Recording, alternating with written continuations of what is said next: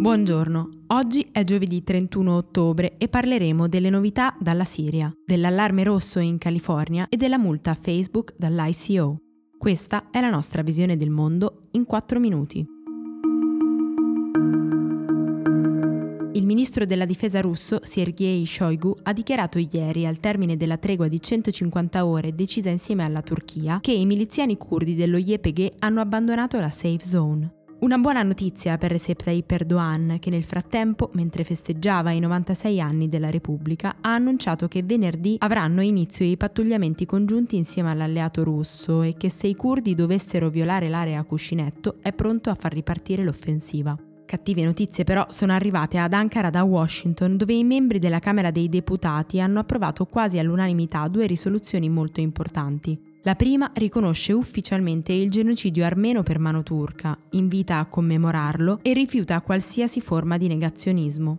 Lo sterminio della popolazione armena ha causato la morte di quasi un milione e mezzo di persone ed è attualmente riconosciuto come genocidio da una trentina di paesi. La seconda chiede al presidente Donald Trump di imporre sanzioni finanziarie ed altre restrizioni alla Turchia e alla sua classe dirigente come pena per l'offensiva in Siria.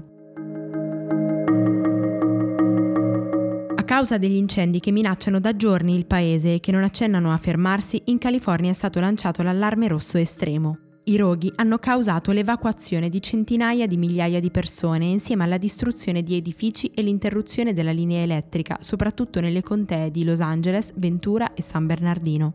I forti venti, che raggiungono i 128 km orari, hanno alimentato la diffusione delle fiamme nonostante l'intervento di oltre 4.500 vigili del fuoco.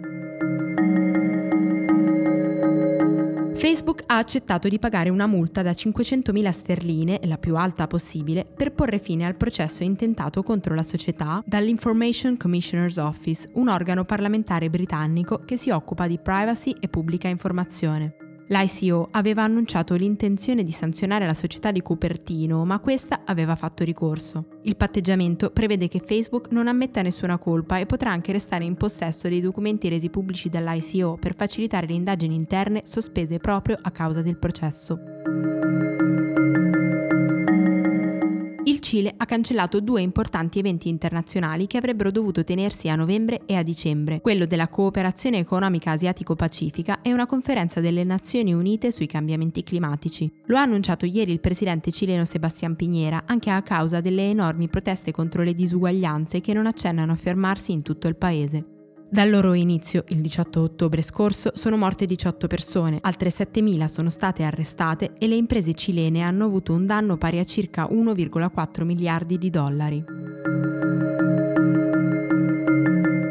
Whirlpool EMEA comunica di essere pronta a ritirare la procedura di trasferimento del ramo d'azienda, a non procedere con il licenziamento collettivo dei dipendenti di Napoli e a continuare la produzione delle lavatrici. Questo è quanto si legge in una nota della stessa azienda, seguita di poco a una comunicazione del ministro dello sviluppo economico Stefano Patuanelli. Non è la soluzione definitiva, ma per entrambe le parti permette di ristabilire la tranquillità utile a riaprire il tavolo di confronto e soprattutto fa ripartire la produzione in modo da garantire un'entrata ai 400 lavoratori coinvolti. Per oggi è tutto. Da Antonella Serrecchia e da Rosa Uliassi a lunedì.